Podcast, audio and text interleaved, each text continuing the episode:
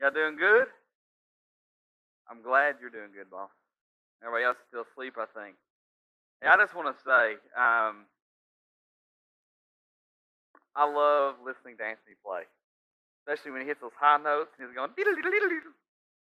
But there's something about him hitting those high notes. I'm just like, man, that's so good. But hey, I want to start off this morning by um, you can go and turn me up a little bit, Dad, if you want to.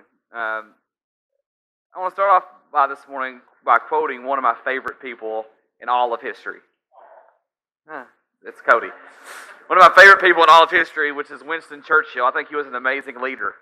Amazing leader, especially during war times. And um, he said this quote that kind of like, I've just been really into him lately. And this is one of the things he says. And he says, um, he's, my watch says I'm working out. Um, he says, he says this. Okay, he says, success is going from failure to failure with no loss of enthusiasm.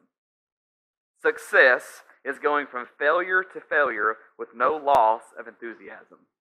Like that's a pretty like pretty good quote. Like it's like I mean, I feel like that's my life sometimes, minus the sometimes I lose enthusiasm. I feel like sometimes I keep going from failure to failure and failure. Right? And here's, and here's the thing that I've noticed about all of us in, in, humanity is like we inside of us there's just something that, that we're striving to be we, we strive to be a better version than we were, were, yesterday. You with me? Like we all have that we're trying to better ourselves, trying to trying to be better. But what happens as humans oftentimes is that we get so caught up in the striving that we begin to that we begin to focus on the and notice more the failures more than the growth and, and it, it kind of leads us to a, into to a place where it's just kind of like, do I just keep going? We start noticing failures more than growth because we, we, are, we forever feel like we're, we're missing the mark. You with me? Anybody else feel like they're missing the mark? Like I feel like I, I feel like I fail often. I feel like I fall short often, and um, this is let's just be straight up honest. We all miss the mark. We miss the mark terribly. But at the end of the day, we're fighting for that last inch. We're fighting for that promotion. We're fighting for our families. We're fighting for that last. And you fill in the blank. We're striving to be better. And I, it got me thinking.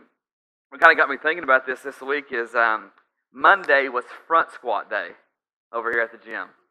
It's front squat day, and I don't know if you've ever done front squats, but front squats suck. I'm just telling you, it's bad. Well, several months ago, we were on this front squat uh, circuit, and um, the last time that I PR'd, and PR'd means your personal record, or you know, so your best of the best up to that point. My personal one rep max was 225, and and I was, and so Monday when it came along, it was another max rep day. What what not max rep, but max weight day, and I was like, okay, today I'm gonna PR. I'm gonna get my I'm gonna I'm gonna beat that 225, you know, because everybody else is like doing 400, and I'm over here like weak. You know what I'm saying? And they're all looking at me saying like, "Do you even lift, bro?" And it's just embarrassing. And I go home and I cry. And um, but so here we go. I walk up to the bar. I do I warm up, do some warm up weights up to the, my last PR 225. I got 225. I was like, man, that is easy. That was so easy, right? And so I slapped on I slapped on some fives on the side, made it 235. Right? So I get there and I'm like, oh, yeah, I got it. So I got 235, which I should be happy about. That's a 10 pound PR. You know what I'm saying? But I was like, you know, I can do more. That's pretty easy. So I put, I took the fives off and put t- uh, tens on each side. and make it 245, right? And and I get down to the bottom of the squat.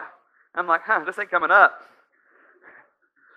You're in that weird position, you know, where you're like, you're squatted down here and you're like, huh, is anybody looking? Because you're about to let it roll off the front of you, you know? And so I let it roll off the front of me, and hopefully it would be quiet, but I don't know if you ever had 245 pounds hit the floor. It's loud, and then it rolls and hit the rig, and everybody looks, and they're all like, what are you doing, you idiot? And, and I've spent the rest of the day going like, man, I should have fought hard, harder. Because I gave up once I hit the bottom. You with me? Like once I hit the bottom, I, I kind of gave up, and I was just like, you know, I, I, this is too heavy. I ain't picking it up. Even though I think I could have if I just kept fighting, because there's something inside of us that just wants to keep fighting for better. We want better marriages. We want better better kids. We want better this. We want better that. And this fight often carries into our spiritual life as well. It's this fight often carries us into our relationship with Christ. This fight to be holy, the fight against our flesh, the fight to always do what is right. And our friend David actually records the voice of God, God's voice iterating this simple command to us. And it's this simple man, command found in Psalms 46:10. He says, "Stop striving and know that I am God." But that doesn't make much sense, does it? Because we're taught our whole life, you got to pull yourself up by your bootstraps and make something of yourself. You got to keep working hard to be better and better and better. And here's God saying, No, no, I want you to stop fighting for a minute and trust that I am God. Now, this isn't saying don't do what is right. This is saying how often do we that, that we, we fight and we strive and we and we do so much and it just seems like we're always leading to failure. Why? Because we're focusing on our strength and not His. Because Here's the thing: when striving cease, when strivings cease, it's an invitation to rethink our preoccupation with what? Approval. Why do you do what you do? You're seeking approval. Why do you do better at your job? Because you're seeking approval, aka you want a raise. Why do you buy the bigger bouquet for your wife the next time you go buy her flowers? Which I'm horrible at buying my wife flowers, y'all. You got to get get on me. She's like, you know what I mean? Give me flowers. I'm just like, I'm sorry. I don't think about it. I'm a guy. You know, like other guys do it. I was like, well, I'm not other guys. Okay, I'm sorry. She's not here, so I can say I can talk about her. You know what I'm saying? Why is it that we keep doing this stuff? It's because we're so pre we're so preoccupied with approval.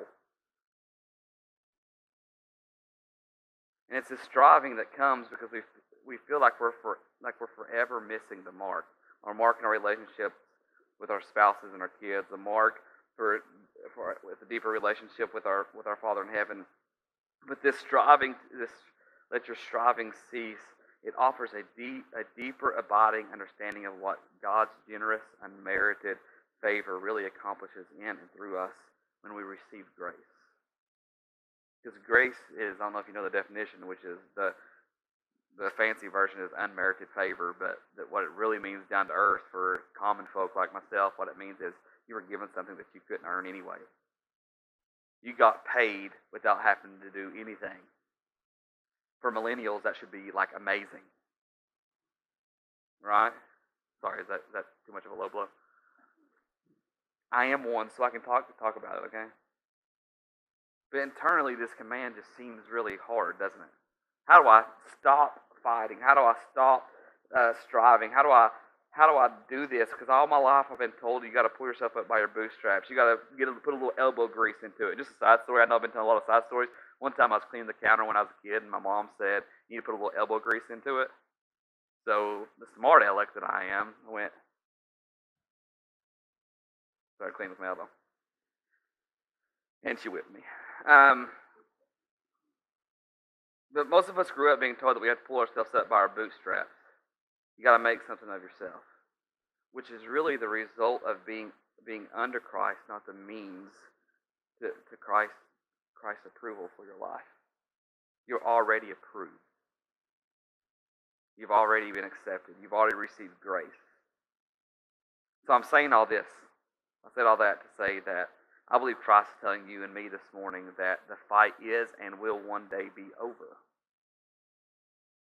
That part of you on the inside that wants to strive, that keeps fighting, that you start, you, I mean, let's just be honest, we get wore out sometimes. When will I be that?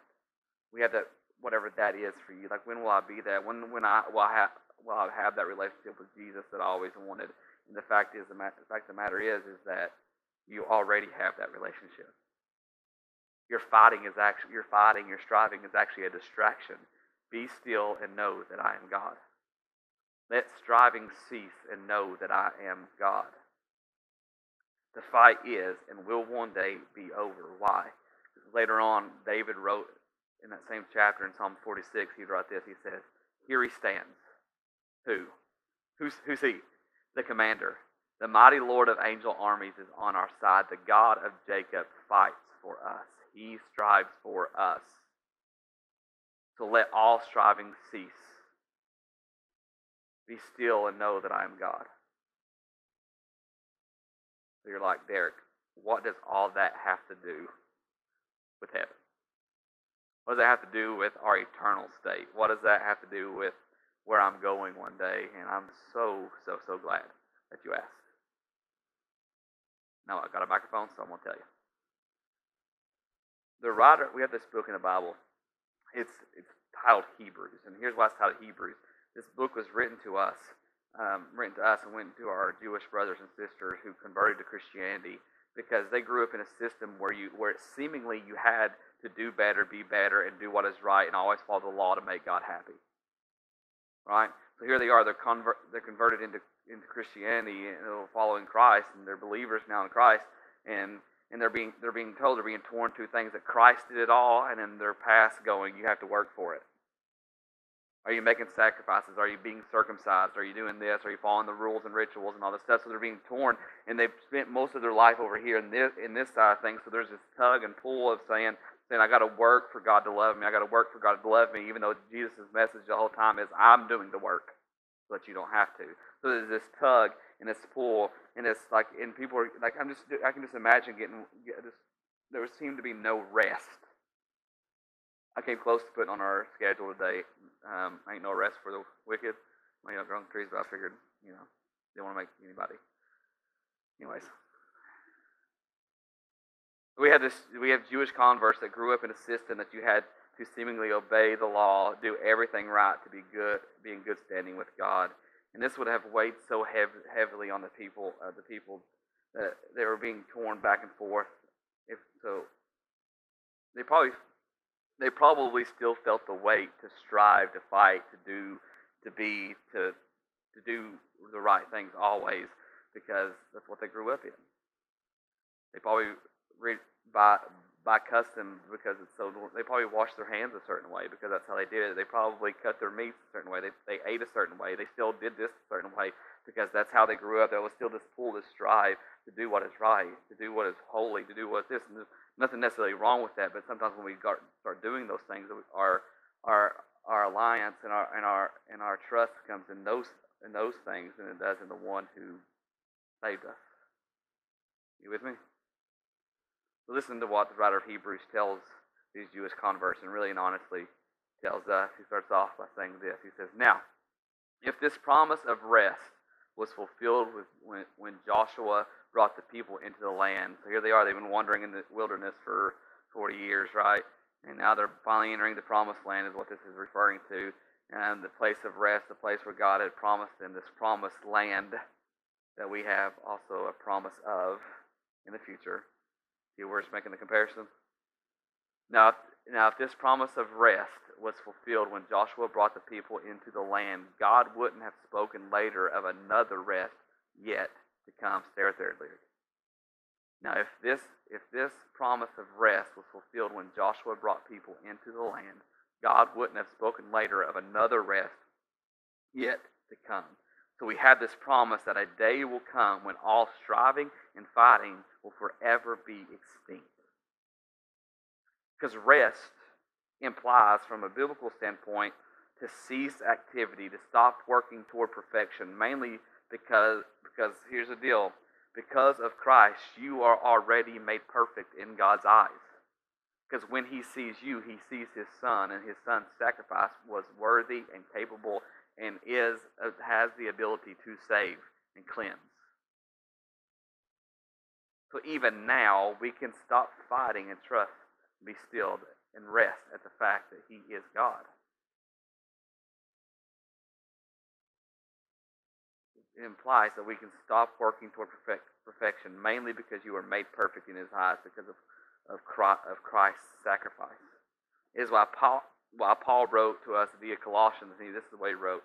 I love this. Your hearts can soar with joyful gratitude when you think of how God made you worthy. Oh man, Dick, I don't feel worthy. I, I feel like I need to go clean myself up. I need to go do this. I had a friend one time who told me like I've done so much in my past, I don't think God could save me and because I can't clean myself up, I can't rid myself of my past. And this, Paul writing to us says, Your hearts can soar with joyful gratitude when you think of how God made you worthy, how God cleaned you up, how God made you worthy to receive the glorious inheritance freely given to us by, by living in the light. Pause right there just for a second. While living in the light. This means this means He did the work, we can rest in His work because it's free. We didn't have to work for it. We can rest in it. It's freely given. And then, then verse 13 goes on to say, He has rescued us completely from the tyrannical rule of darkness and has translated us into the kingdom realm of His beloved Son. He did the work. We can rest in His work. He's doing all of it. Verse 14, he goes, Paul would go on to say, For in the Son all our sins are canceled, and we have the release of the redemption through his very blood. This, the, because of his sacrifice, we are released from the work, and so that we can enter into his rest. Because the work of redemption came through his sacrifice and nothing else. In fact, this is if you read the context of what this is written before we get to the last verse of it here, you read it's, it's, looking back how the sacrificial system of the Old Testament was just a shadow, a foreshadowing of what Christ would do later on the cross. It's Jesus' sacrifice that cleansed. Actually, he, what he's saying was all these sacrifices you made before, everything that you gave up before, everything that you laid out before, are, is worthless compared to Christ's sacrifice because they could not save you, but His can. You with me? And then if we skip to verse 20 of that same chapter, he says, And by the blood of the cross, everything in heaven and earth is brought back to himself, back to its original intent, restored to innocence again. You are innocent in the eyes of God as a follower of Jesus you are washed clean. You are washed clean. The very thing you are striving for is already available in Christ's sacrifice. So we can rest from our fighting. We can rest from, from our sin nature. We, we can stop fighting the darkness inside of us and stop, stop fighting for approval. We can do all of, that, all of that because of what Christ has done in Him. So we can do that now. We can do that now. That's the, that's the now, how the fight is now forever over. And all, all this means is like, if you want to take it in note form, we can say it like this. We don't have to try harder. We just got to trust more. You trust your Heavenly Father that He can save you. You trust Him. You trust that the sacrifice is good enough to save you. And if so, He's the one that fought for you. Remember, we read it back at the beginning the God, uh, uh, the God of Jacob, the God of Joshua, the God of our forefathers, He fights for us because we can't fight ourselves. I love the way this guy, his name is Don Smith, he puts it this way, and I love it. He says, Rest is the, the capacity to experience God in all things and recline at His feet. And recline at His feet. I'm going to read it again. It's a little bit long. I want to give people opportunity to write it down. Rest is the capacity to experience God in all things and recline at His feet. You trust God enough where you can sit, just sit at His feet. Or do you feel like you have to keep doing and doing and doing for Him to pay attention to you? The writer of Hebrews goes on to say this. He says, Now, if this promise of rest was fulfilled when Joshua brought the people into the land, God wouldn't have spoken later of another rest yet to come. Verse 9 So we conclude that there is still a full and complete rest waiting for believers to experience. There is a day coming when we will stand face to face with Jesus, complete and whole the struggle, the fight from within, that the fight that we have that, the, with, with, with, with darkness, that fight for approval, that fight that we have on of, of us will finally end. Even the want to do more will end because we will stand complete before Him. You and I will be whole before the Savior and the Creator of the universe. Complete. All those things that you feel are missing in your life all those voids in your life, those dark places in your life, they will be gone and you will stand whole and complete before Jesus in heaven as a believer. Then he goes on to say this. He says, As we enter into God's faith rest life, we cease from our own works, just as God celebrates his finished work, works and rests in them. So then we must give, give, give our all and be eager to experience this faith, faith rest life that no one falls short by following the same pattern of doubt and unbelief. Because you know the definition of insanity is doing the same thing over and over and over again, expecting a different outcome. Right? You keep doing the same things, trying trying to figure out like trying trying to fight for it to be better, to do better, and, and to be these things. You're getting the same results because you're doing the exact same things you've always done. So why don't you do something different and just recline at Jesus' feet? As we eagerly wait for the day where, where all fighting cease, we allow Christ to do this work in us. That's why I love that song Heaven where it talks about go ahead and do the surgery. It's worth it. Dig inside of me. Find those dark places where I don't trust you, where I don't rest in you. All those fears, those anxieties, uh, and, and go ahead and cut those out so that I can totally rest in you. In fact, you know it's already being done. Right? The writer of Hebrews goes on to say, he says, For we had this living word of God, which is full of energy. Some translations say say say like total like says adequate. This this word of God is adequate, like to say like in regards to saving us. But it's full of energy, like a two mouthed sword. And I love this. A little freaky, but it scares me a little bit. It will even penetrate to the very core of our being, where soul and spirit, bone and marrow meet and, and interprets and reveals the true thoughts and secrets and secret motives of our hearts. See why it's scary? There is not one person who can hide their thoughts from God, for nothing that we do remains a secret, and nothing created is concealed, but everything is ex- exposed and, and, and defenseless before His eyes, to whom we must render account. Read that again. There is not one person who can hide their thoughts from God. For nothing that we do remains a secret, and nothing created, created is concealed, but everything is exposed and defenseless before his eyes, to whom we must render account the day that we stand before Jesus. You see why that can be scary. The motives of your heart is already known. The secrets in your mind are already already went, already circuited through. He knows everything about you. And see, that's why people, when people read that, that's a little fearful. But I'm gonna let y'all know something. It kind, I kind of feel feel a release here. While most people feel stand in fear of God doing that with them, like I like I feel relieved because it releases me from trying to hide or pretend that I can fake fighting the darkness. Because He already knows that we can't. He already knows that you can't. It, it releases me from having to wear a mask, especially when I'm in His presence, because He knows me. He knows me. In fact, this is, we want to talk about being able to fight those demons. No, you can't fight those demons. In fact, you are no match for the fight you're facing. You are no match for the fight that you're facing, but the fight is no match for God. Stop fighting, stop striving, and trust and see that He is God. It tells me that He knows me. He really knows me and still loves me to the point to where He, he will fix and cure everything that is wrong in me. And all I have to do is stop striving and stop fighting and recline at His feet from now throughout eternity.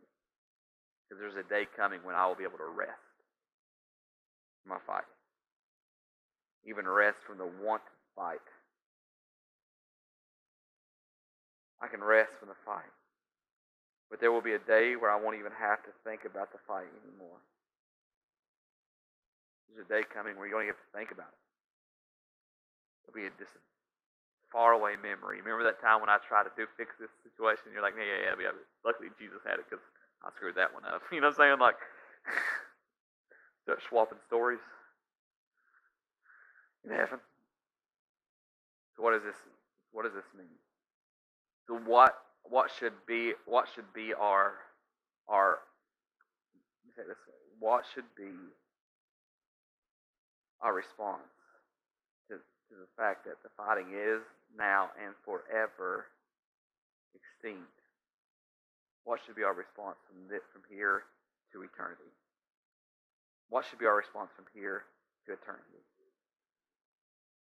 especially the day that we stand face to face with Jesus.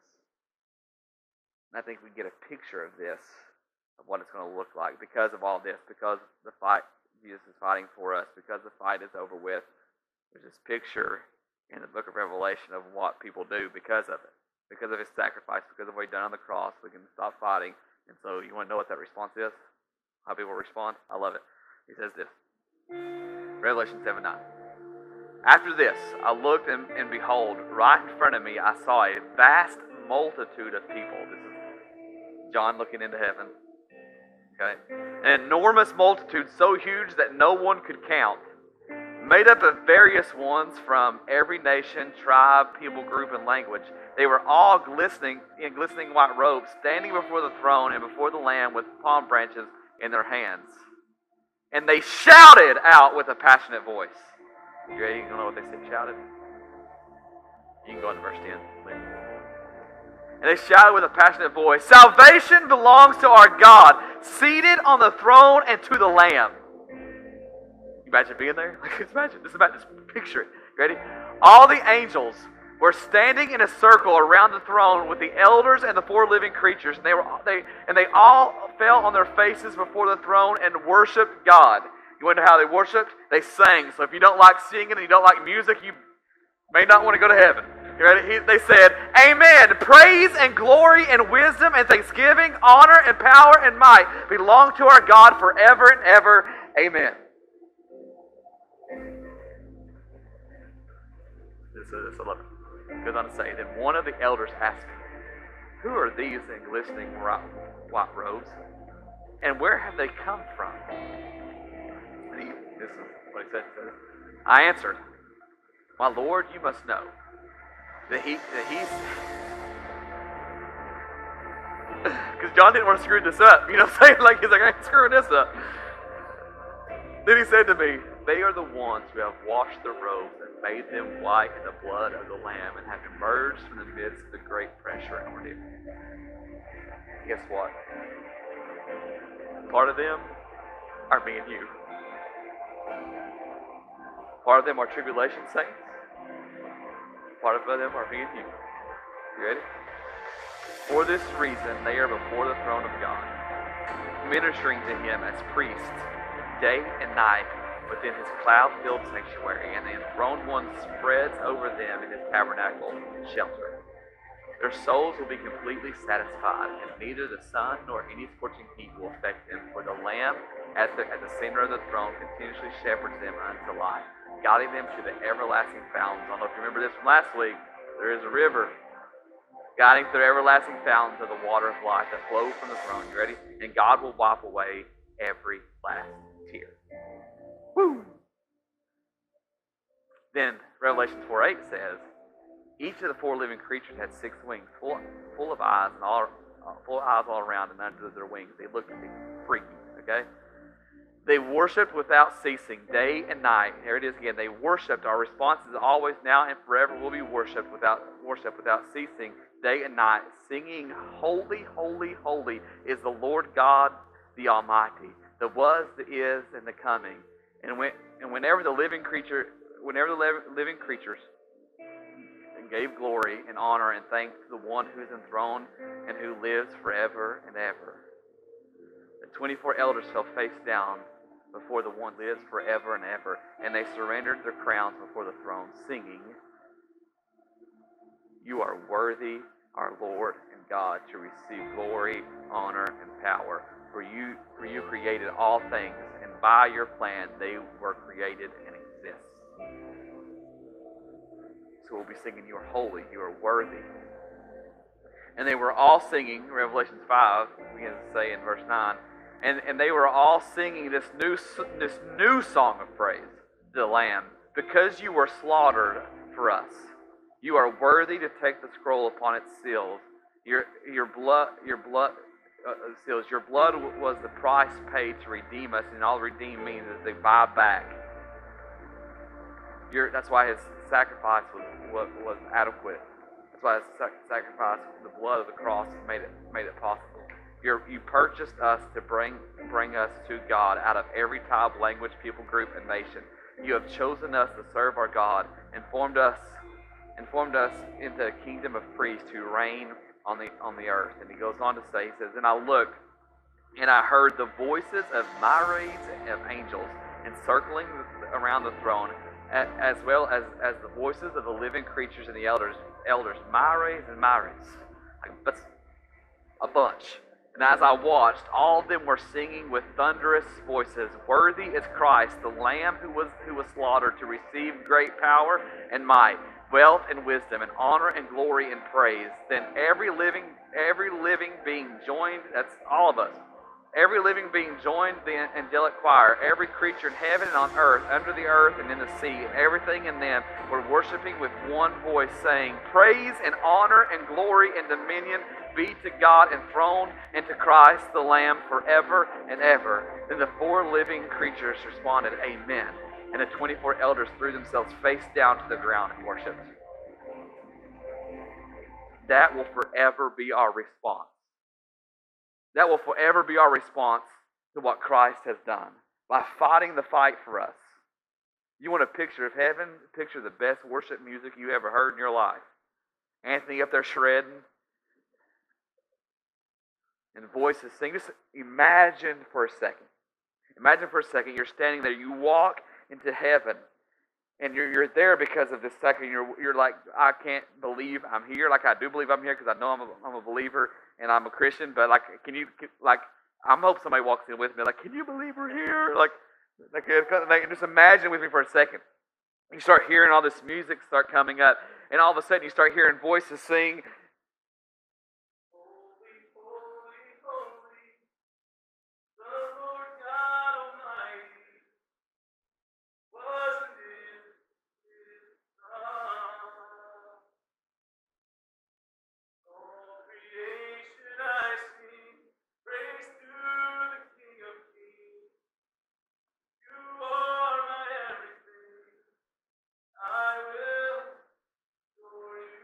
all eternity, they just keep on singing.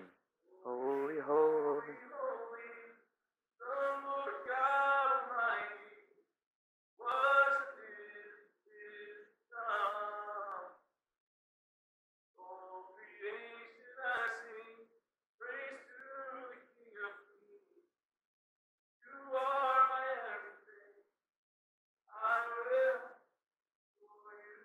Can you imagine being there that day? Actually, you can because you're a believer. You're going to be there that day. When you step into eternity and you get to just sing, Holy, Holy, Holy, at the feet of Jesus for all of eternity, you will be face to face with your King, your Savior, and your Lord. All because, all because of what He did for you in this life. The short little span that you're alive. It's like that little dash if you see on tombstones, that short little, like, um, can I just be honest? Like, I've thought a lot about death lately. Thought a lot about death. And sometimes it's joyful, and sometimes it's like, ah, empty, like, I'm going to die one day. you know what I'm saying? Like, 10 out of 10 people die, they don't make it. And like, why does that fear set in? And and, and uh, like for me, and I'm sure it's probably like um, it's the fear of not being remembered. You with me? Not being remembered, but this tells me, heaven tells me that I will always be remembered by the one who saved me, because He fought for me, and you don't forget things you fight for. So yes, I can stand in the middle of graveyards and go, I am so jealous. I'm so jealous because these people are standing face to face with Jesus today. And here I am looking at y'all. You know what I'm saying? Some of y'all are good, good looking. I'm just saying, I'm saying. But, but one day you will be there. That you you will be there, and you will be able to sing, "Holy, holy, holy is the Lord God Almighty. Worthy is the Lamb who was slain." Because of what He did for you in this short little dash of a life. So, in this short little dash of a life, quit trying so hard and just be with your King. Just be with your King. Be with your Savior. Let Him do the work. And those things will eventually change in your life that you're looking for. You with me? Heavenly Father, we want to thank you so much for giving us the opportunity to be here. Thank you that we have a home waiting for us that is so much better than this world. So much better than this that we face. And I'm also say thank you so much for being that two-edged sword that that penetrates to the bone and marrow to the spirit that you know me and you still love me and you're working those things out in my life. You're working out those dark places in my life. And that one day I will be able to sit at your feet and sing to you and worship you for all of eternity. Just sing, Holy, Holy, Holy is the Lord God Almighty. Just the fact that I'll be in your presence and that you will be there face to face. And God, may that impact the world that's around me now, the community that I'm in, the people that I'm around. May your kingdom come on earth as it is in heaven. May I be a piece of what heaven is for somebody. And I pray all this in your name. Amen. Hey,